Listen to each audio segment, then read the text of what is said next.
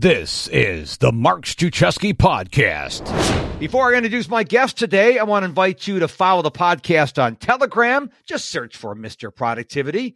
Nicki Krawczyk has been a copywriter for more than 15 years, writing for multi billion dollar companies. That's a billion with a B, solopreneurs, and every size business in between via her comprehensive copywriting academy.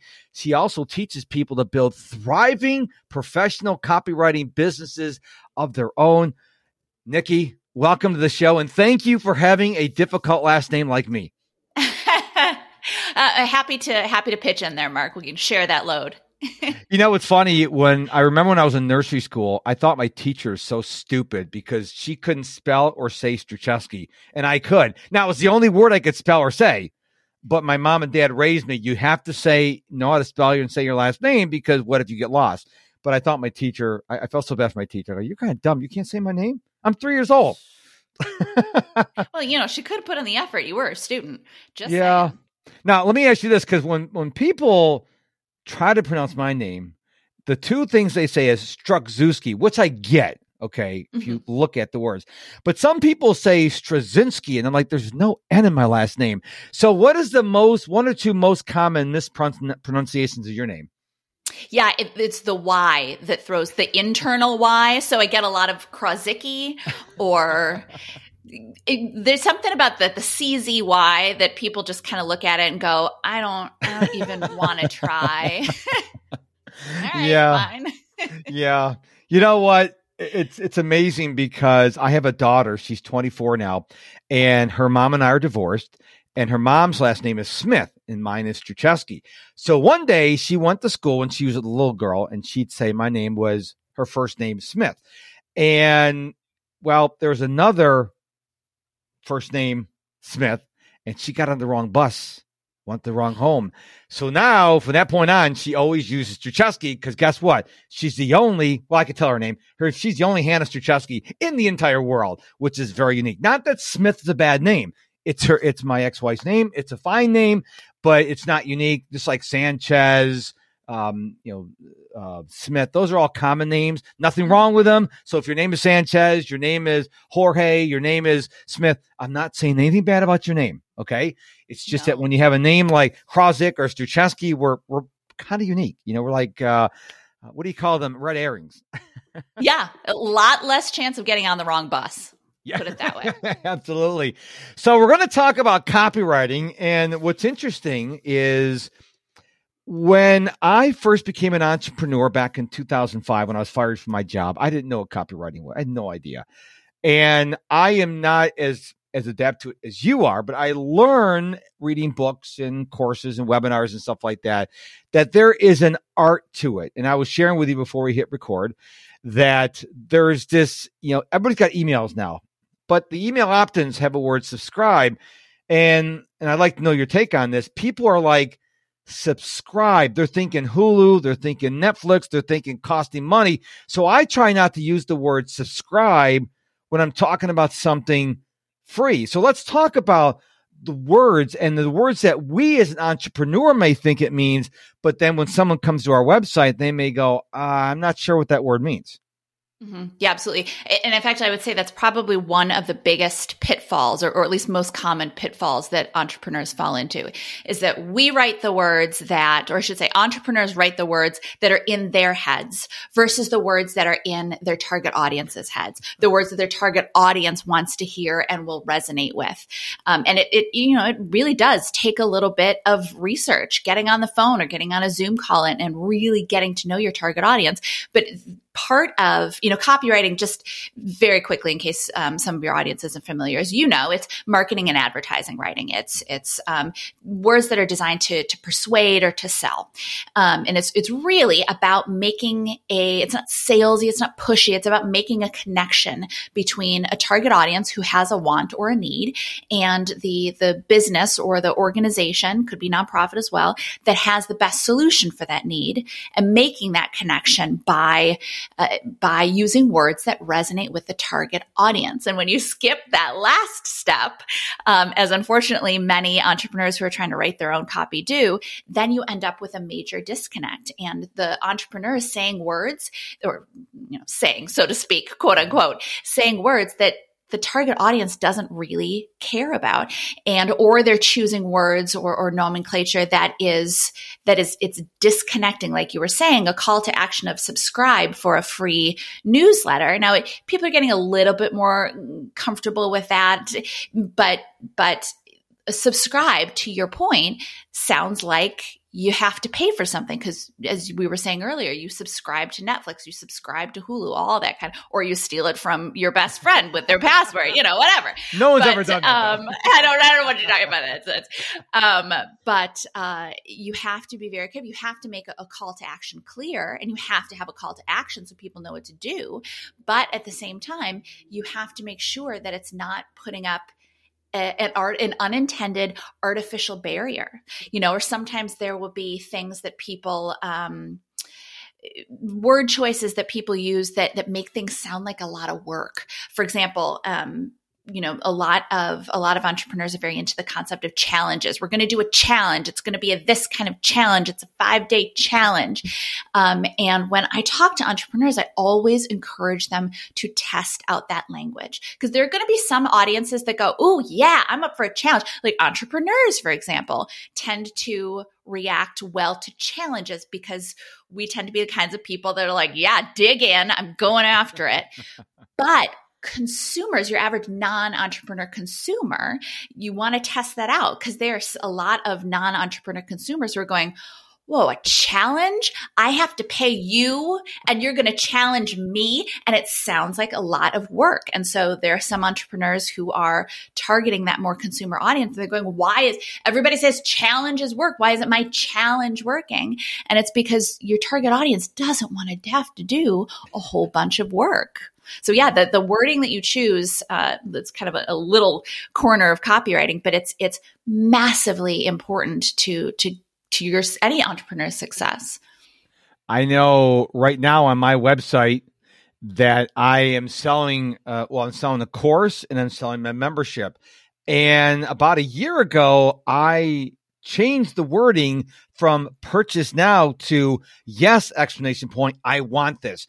And it's written to like they read the description. Yes, I want it. Because people are not going, I want to purchase this now. They're thinking, yes, I want this. And to your point, I'm like, okay, if I see something I want, I'm not saying, how can I purchase this item? I'm thinking, yes, I want this right now.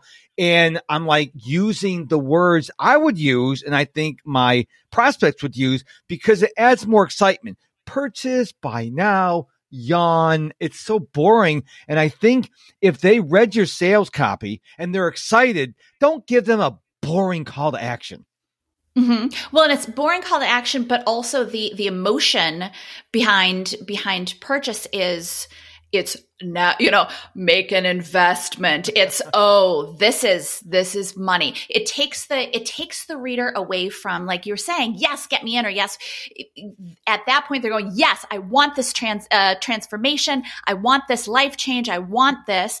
And then when you take it into something like purchase, then it becomes it brings the money back up. I mean, it, they're never going to forget that there's money, but you you automatically dim that excitement by remind by taking it from yes, let me get this to purchase. It's a totally different feeling and it reminds them of of the fact that oh yeah it's it's it's not just about the excitement of the transformation. I i am going to have to pay for this. And well and then you get all of the the objections that come with with purchasing. The well what if it doesn't work for me? What if it's going to what if it's too expensive? What if all those things? And it's so funny that just one little word or you know few little words can make such a huge difference but that's why it's so crucial for entrepreneurs to be testing their copy. Um, and the cool thing is, is most of the software now, like your your landing page software, your email software, all of that makes it so much easier than ever to test. But you need to test and test. Don't test it all at once because then you get really weird results. Test it piece by piece, headline one, you know, headline for a week, test your sub every. But um, you need to test because you know even a copywriter a professional copywriter i'll tell you i'll put my best foot forward and i will give you the best copy that i can possibly write but i'm also not and i try to get in your target audience's heads but I'm not perfect and I'm not psychic. And there may be two versions, and I wouldn't be able to tell you which one is necessarily going to affect your target audience or, or cause them to take that action a little bit more than the other one. And that's why testing is so important.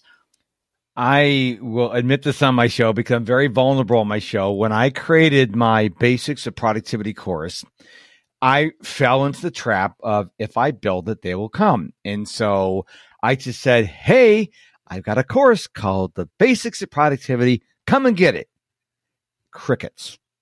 Because people go, I'm, we're glad you're excited about the course, Mark, but what's in the course? What value do we get? Nothing. I didn't have a sales page. I just had a checkout page and it was a wake up call to me. I'm like, Oh yeah, I just can't do that. And and so what I made the mistake of is I didn't see if my market wanted this first. Well, I had already created the course, so I'm not going to throw it in the garbage. So what I did is I enlisted, I think, four people to go through the course for free. I said, look, I'll give it to you for free. I want an honest, detailed testimonial. They all went through it, go, oh my gosh, this course is awesome. So I took their wording and put it on my sales page. Now that was something I made a mistake.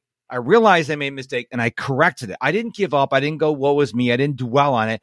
I learned. And I think the most important thing you can do when you're testing, if it's not working, well, hey, look at it as a learning opportunity. Go, well, okay, what did I, what did I do wrong? How can I improve it?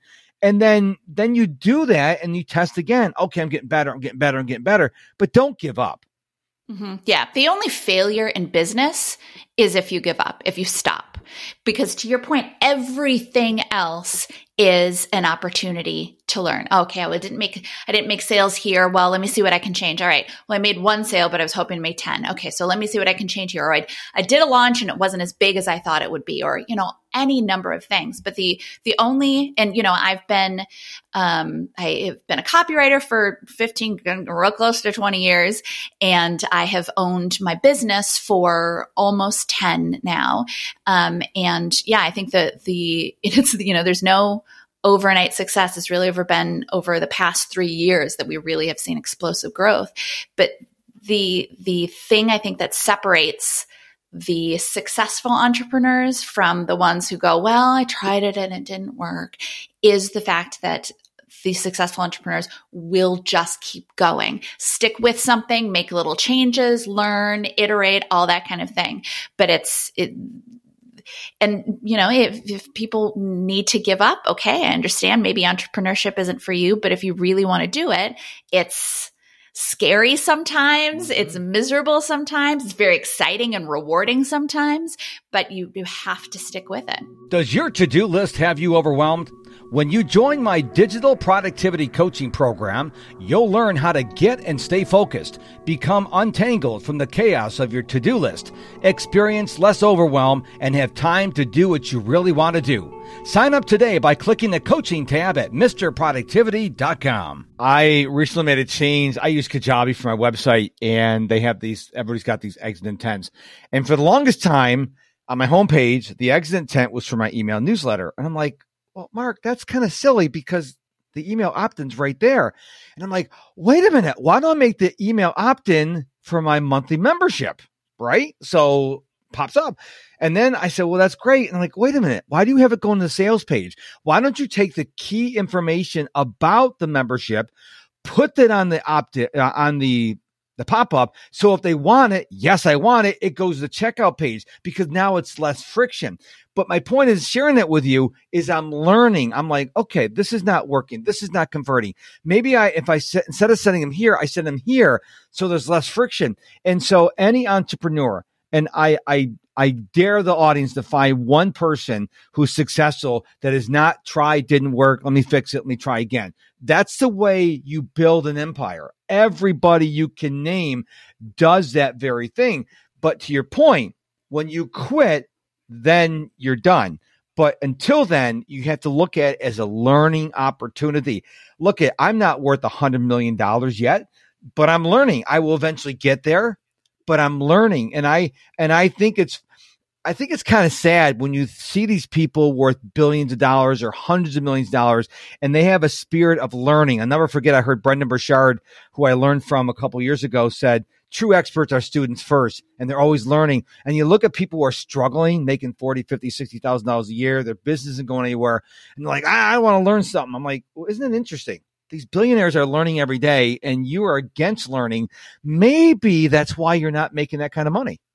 Mm-hmm. Yeah, absolutely. I think something that we talk about with our students a lot because m- the vast majority of our students have no background in copywriting, and in fact, a lot of them didn't even know what copywriting was until uh, they started working with us. Um, it's outside of the marketing industry, it's like one of the best kept career secrets. Wow. Um, it's fascinating. But uh, you know, I, I, put together a module in our course on mindset and how you have to go into this and how you have to be coachable. And, but it's it's and how you will you know come up against self doubt and all that kind of thing because that's how it works. That's life.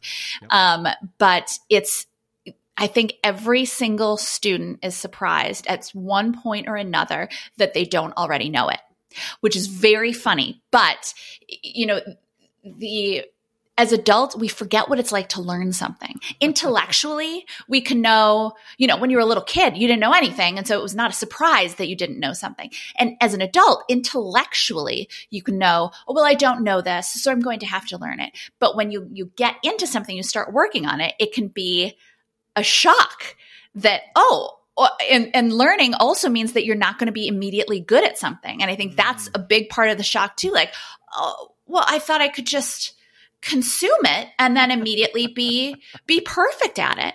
Um, and it's it is it's, it sounds funny because intellectually we know that that's obviously it's very silly but it's it's true when any of us start any new project you know you you you dig into something you know start launching your course and all that kind of thing. We dig into something and we're like yes i know it's going to take me a little bit of time to master this.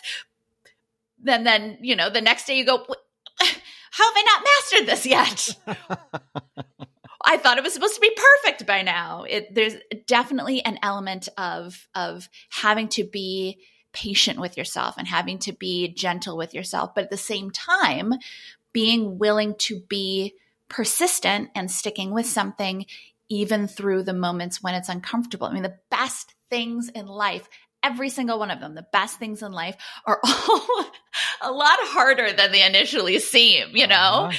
Businesses, health, relationships, all that kind of stuff. I think we all expect kind of magical instant results. Nobody else gets magical instant results, but we all secretly suspect that we're going to get magical instant results.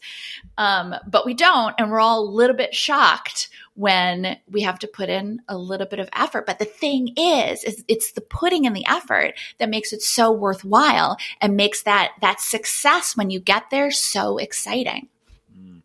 You know, I learned oh, about two or three years ago. I heard Mark Cuban say that he reads. Now he's a billionaire, owns the Dallas Mavericks, very successful. He reads thirty to sixty minutes every day, and so ever since I heard that, I make it a priority to read every day. I I listen to audiobooks when I'm on my daily run, and I'm reading a book right now by uh, Walter Isaacson. It's called Uh, the the the code breaker. It's about the CRISPR gene editing. I don't know anything about this stuff, but I believe people ask me, "How do you ask such great questions on your show? Why are you such a good conversationalist?" Because I read a lot. You got to read a lot. You have to get outside your world. Read books that are outside your comfort zone because that will eventually, it may not at the time, but eventually it's going to come back and go, Oh yeah, I remember I read a book about this. So listener, if you're not a reader, commit to yourself, not to anyone else. Commit to yourself to reading a book 30 minutes every day as a priority, seven days a week, on vacation, on holidays. If you're in the hospital because your life's broken, every day. I tell you, that's one of the biggest things I've done, the biggest changes I made that fundamentally changed my life. You got to be learning every day until you take your final breath because that's what the successful people do. And if you want to have a high net worth, that's what you're going to have to do as well. Mm-hmm. Absolutely agree. Well, and I think too that a lot of us think, well, it, well, I have always been a reader, but I think for people who don't necessarily uh, naturally gravitate toward it, I think there's that like, well, it's one more thing to do. But it, it really it it um, engages your mind and lets you relax a little bit in a way that television doesn't. I know we all go to again, Netflix comes up, um, Netflix or Hulu, whatever. At the end of the or day, social we media. Or social media. We want to decompress, but the way that those things, the way that those those those types of media operate, they don't actually ever let us decompress. They don't let our mind kind of take a break. And so we all wonder why we're still all tense at the end of the day. Well, I watched 3 hours of TV. I should be relaxed. But we all that's not true. Right? Like when you say that out loud, you're like, "Well, I, okay, I guess I know that that's not true." but we do it, you know. It's very funny. So let me ask you the, the the question, the great debate, I guess you could say, long copy versus short copy. When people ask me about this, they'll say, "Mark, your your copy's too long," and I say, "Look, I want to know your thoughts on this. This is why I look at it. I said, if you send me a 45 page sales letter about boats, I'm not going to read one word of it. But if you send me a 45 page uh, sales letter about Apple, about technology, about running, I'm probably going to read it. So I know some people are dead set against long copy, but here's the thing it's not about you, it's about your prospects. So talk to us about the great debate of long copy, like Dan Kennedy used to write, or probably still does write, he's not dead yet, and short copy. What's what's the uh, benefit of both? I mean, the, the question it comes down to is does the copy work? Mm. Does it get them to take the action that you want them to take? I mean, the copy needs to be as I mean, granted, yes, you are you are limited in some types of media. You are limited if you're writing a banner ad, then mm, yeah, you can't have paragraphs and shouldn't because nobody's going to pay attention to it if you have a paragraph of copy. But it's what in whatever media or medium you choose, you have to you have to focus on the messages that you have to get across right? And if there's extra stuff in there stuff that gets in the way of those messages you know fluff or people put in there because they need to you know all of our egos get involved sometimes especially when we're writing for ourselves. But if if it's if it conveys the right messages in the right order and in the right way then it doesn't matter how long it is but once you get to the point where you have things in addition to the right messages and the right way in the right order, then it gets too long. Does that make sense? It's It the, the copy should be as long as it needs to be to get the important messages across. And sometimes that is going to be short. Sometimes all you need is, is a headline and a box for people to sign up for something. And sometimes to your point, I mean, look at how long sales pages are for courses sometimes. Mm-hmm. And the thing is, is the thing is too, is when you have one of the reasons those pages are long like that is because you have some people that are going to look for a couple key points and go, okay, yeah, I'm ready to make a purchase. And then you have other groups of people that are going to need to get in depth into all of these elements before they persuade it to do that. But it's, you can't possibly make a judgment call about whether copy is too short or too long because it's going to depend entirely on the message uh, and the target audience. I love that. And of course, one of the best lines I have heard, you probably heard more of this the iPod, a thousand songs in your pocket. That's it. I mean, they don't need to have 45 pages, a thousand songs in your pocket. Now we have more than that. We have iPhones with a quadrillion bits of memory, but that was genius. I mean, six words. I mean, can you imagine if Apple did a 45 page sales letter for that? They probably wouldn't have made as many sales because people go, I, I don't understand what's the point because the the whole theme would be a thousand songs in your pocket. Mm-hmm. Well, and that's you know that's a could Apple do a forty or could they have done a forty-five page sales? Absolutely. Can you imagine the technology that went into creating those those first iPods? Like it's, it's mind blowing. Mm-hmm. Now we're like, oh, whatever, but mind blowing. So they, I'm sure they easily could have done it, but that goes back to that idea of what the entrepreneur wants to say or feels compelled to say versus what the target audience actually needs to hear in order to take that action. You see this a lot with course creators who are just so excited about all of the stuff that they packed into these courses, all of the features and all of the this and that. And, and when at the end of the day, it's not that is probably not what your what your target audience wants to hear. They want to hear about, you know, nobody buys a course because they're like, I want a course. What I truly want is a course. Yeah. You know? It's um they want a they want a transformation. And so that's instead of of saying, well, this has this module has five videos and this one has six videos and it's 35 plus hours of videos. Nobody cares. It could be, it could be four hours of videos. It could be four minutes of videos. If you can, if you can deliver the transformation, that's what people care about. It doesn't matter that it's, it's 35 hours of video. What matters is that they get the transformation that you promise them. Hmm. I remember for the longest time, probably the first couple years I was doing the podcast, I was so proud of what episode number it was. And then I had a thought leader, a podcasting thought leader said, You know who cares about your episode number? I said, No. It goes, You. I'm like, What? do you think the listener cares? They care about what value are they going to give, get from you in exchange for their time. And so at that point, I never talk about the episode number. Very once in a while I'll mention it, but it doesn't matter because the listener's not going, Ooh, this is Mark's 927th episode. That may be the number. Mm-hmm. I have no idea. Literally, I have no idea what episode. I just guessed that it's over 900. But the point is the listener doesn't care.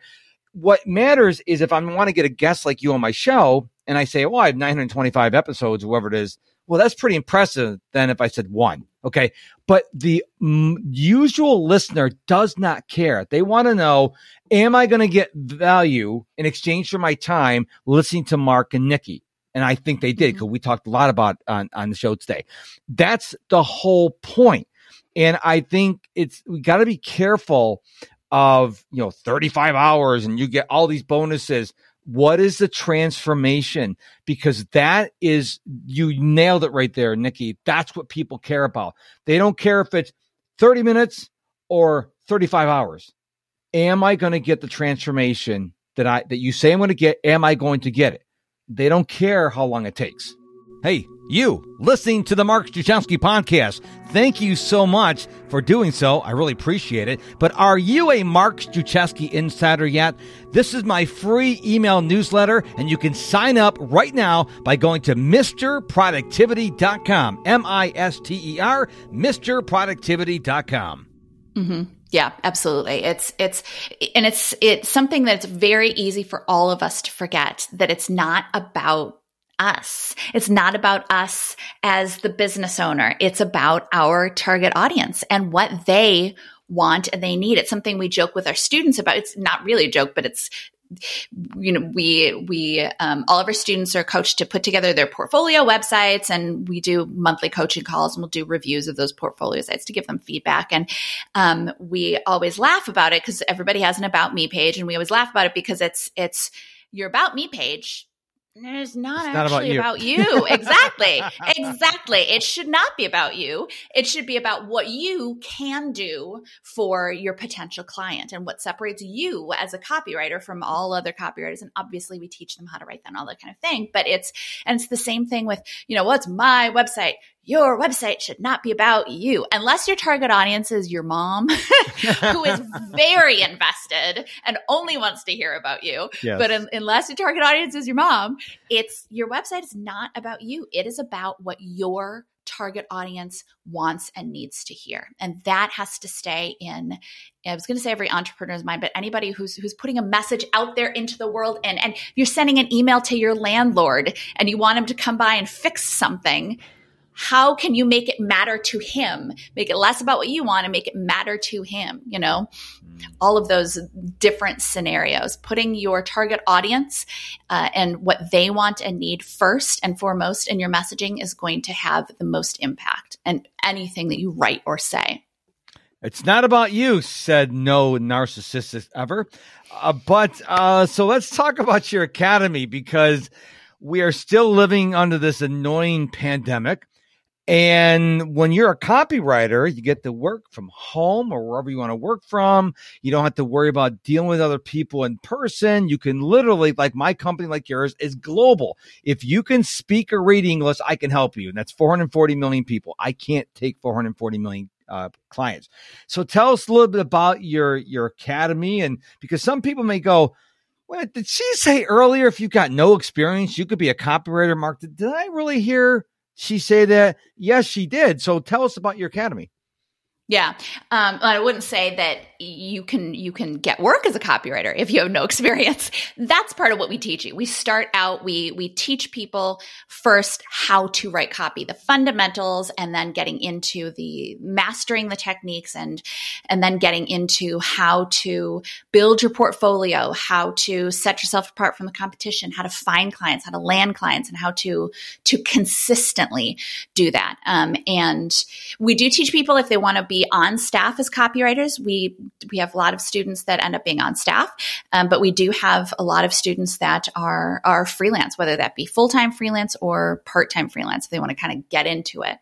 Um, but yeah, it's you know I have again have been a copywriter for a very long time and back when i started this program a decade ago i put together what i would have wanted mm. when i got started. Um, and I was a little bit lucky in that, very lucky in that um, when I was young, when I was in high school, uh, my dad was a marketing director at the time. He's retired now, but would bring home extra work for me to do. And so I kind of wow. writing work. So I would have, uh, had a leg up. I understood what copy was. And so I was able to kind of, um, begin my career as a copywriter probably a little bit easier than some people would but i still made plenty of mistakes um, which i will happily cop to each and every one of them. Uh, and so my goal with creating this program was to give people a, a solid training and how to do it and not there's a lot of like if you can write a sales letter like this you can make six figures in your pajamas. There's a lot of you know crud out there. Yes. um, but i wanted to give people uh, real actual career training. And it's not, you know, get rich quick. Can you make money? Yes, you can make excellent money as a copywriter, but it's not a get rich quick. It's an actual career training, but not just the career training, actually how to then find clients and land clients and parlay that into more and more work. So it was really important to me that it's not just, well, now you know how to write copy. So best of luck to you. Go find some clients. It'll be great. So you could start it off as a side hustle. So let's say you're at a job and you're not happy with it, or maybe you're in one of those crunch situations where your employer is going to require the vaccinations and you're not going to get the vaccination. So this is something you could do because obviously if you work from home, you don't have to be vaccinated because you work from home. So it's an opportunity out there. So where can we go to find out more about the academy? Yeah, absolutely. Um, if people have been listening and they're like, oh, this copywriting thing, I'm interested. Um, we have a free video training that we put together. It's free on demand. So, you know, watch it whenever. Um, it's at freecopywritingtraining.com. Um, and you can follow us on Instagram, on Facebook, all that kind of stuff at filthyrichwriter.com. Um, I love that. I know. It's well, you you do a lot of the middle of the night commenters on Facebook and Instagram have a real problem with it. But but see, to me, being filthy rich means having a job you love, being good at what you do, and making good money doing it. Mm. And and I like that the concept of a filthy rich writer makes people go, wait, what? I, I always thought you couldn't make any money as a writer. Everybody always said, oh, if you want to be a writer, well, then you know, get used to being poor or anything like that. So I really wanted to to kind of shake people up a little bit and and make them question all of the things that they have been told about what it means to be a writer and what you can possibly earn as a writer because it is unfortunate that you know uh, novelists don't tend to make a lot of money unless they're Stephen King or J.K. Rowling, and, and unfortunately, journalists and, and many other kinds of writers, but copywriters can make an excellent income. We're paid well for what we do. You know, it's interesting when you mention uh, Filthy Rich. I one of the people I follow is Grant Cardone, and he came from a really bad place in his childhood. He was in the drugs and all this stuff, and he almost died a couple times. And he tells a story. He says a lot of people have the stigma about being rich and he goes, when he said to me, one time I saw him say on the, I think the webinar was on with him, and he goes, a lot of people don't understand when you have more money, you can help more people. And this is right around Hurricane Harvey when Hurricane Harvey hit Houston back in 2017. And I was not in a position to help anybody.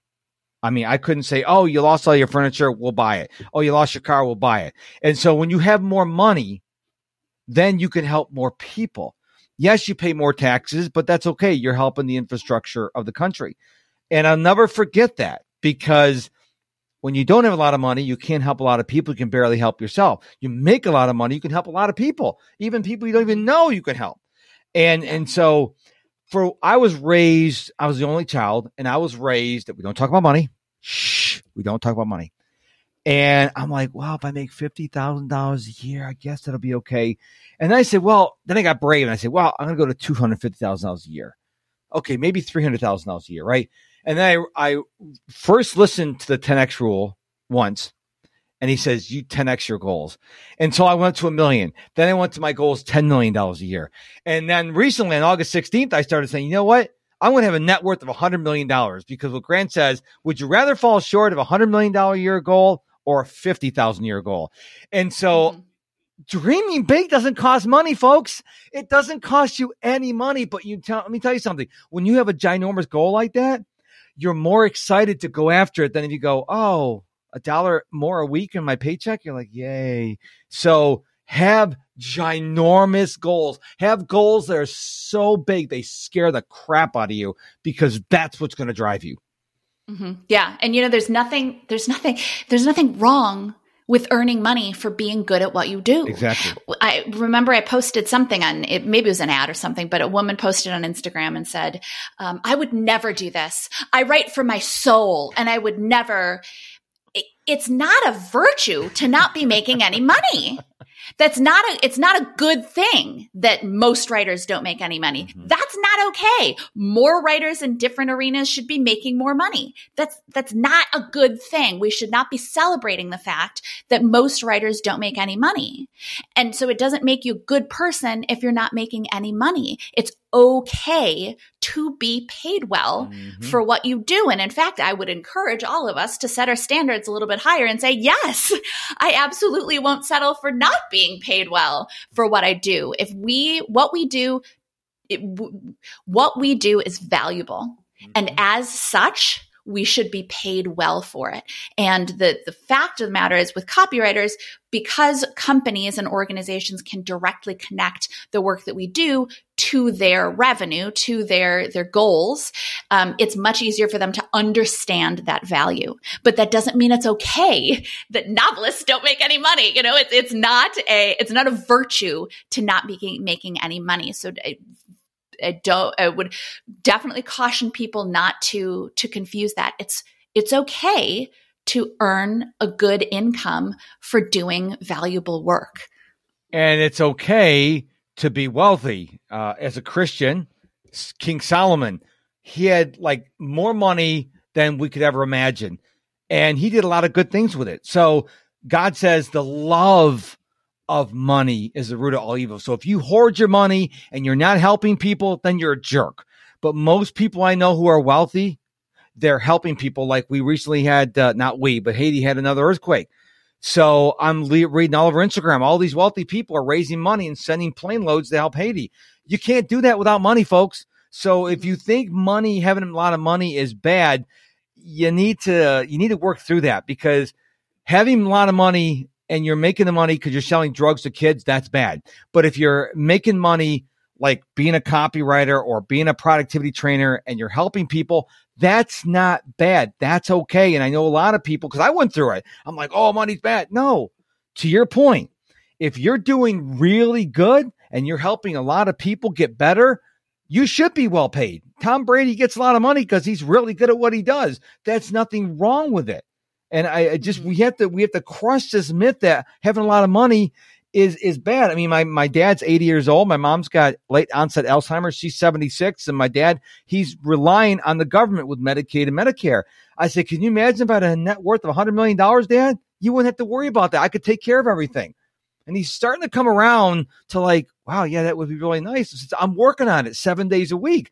And I said, you got to realize money is not a bad thing. Cause every time a, this is so funny, Nicki, every time someone signs a multi-quadrillion dollar contract from sports, my dad calls me, Oh, no one's worth this kind of money. I said, dad, you know, I'm a capitalist.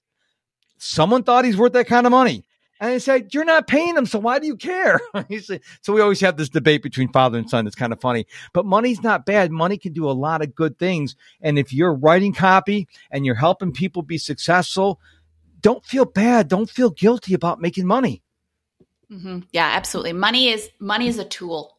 Money is, you can use money to do good things. You can use money to do bad things. Having more money just amplifies whatever you were before. Yes. If you were kind of a jerk before you had money, you're going to probably be even more of a jerk when you have money.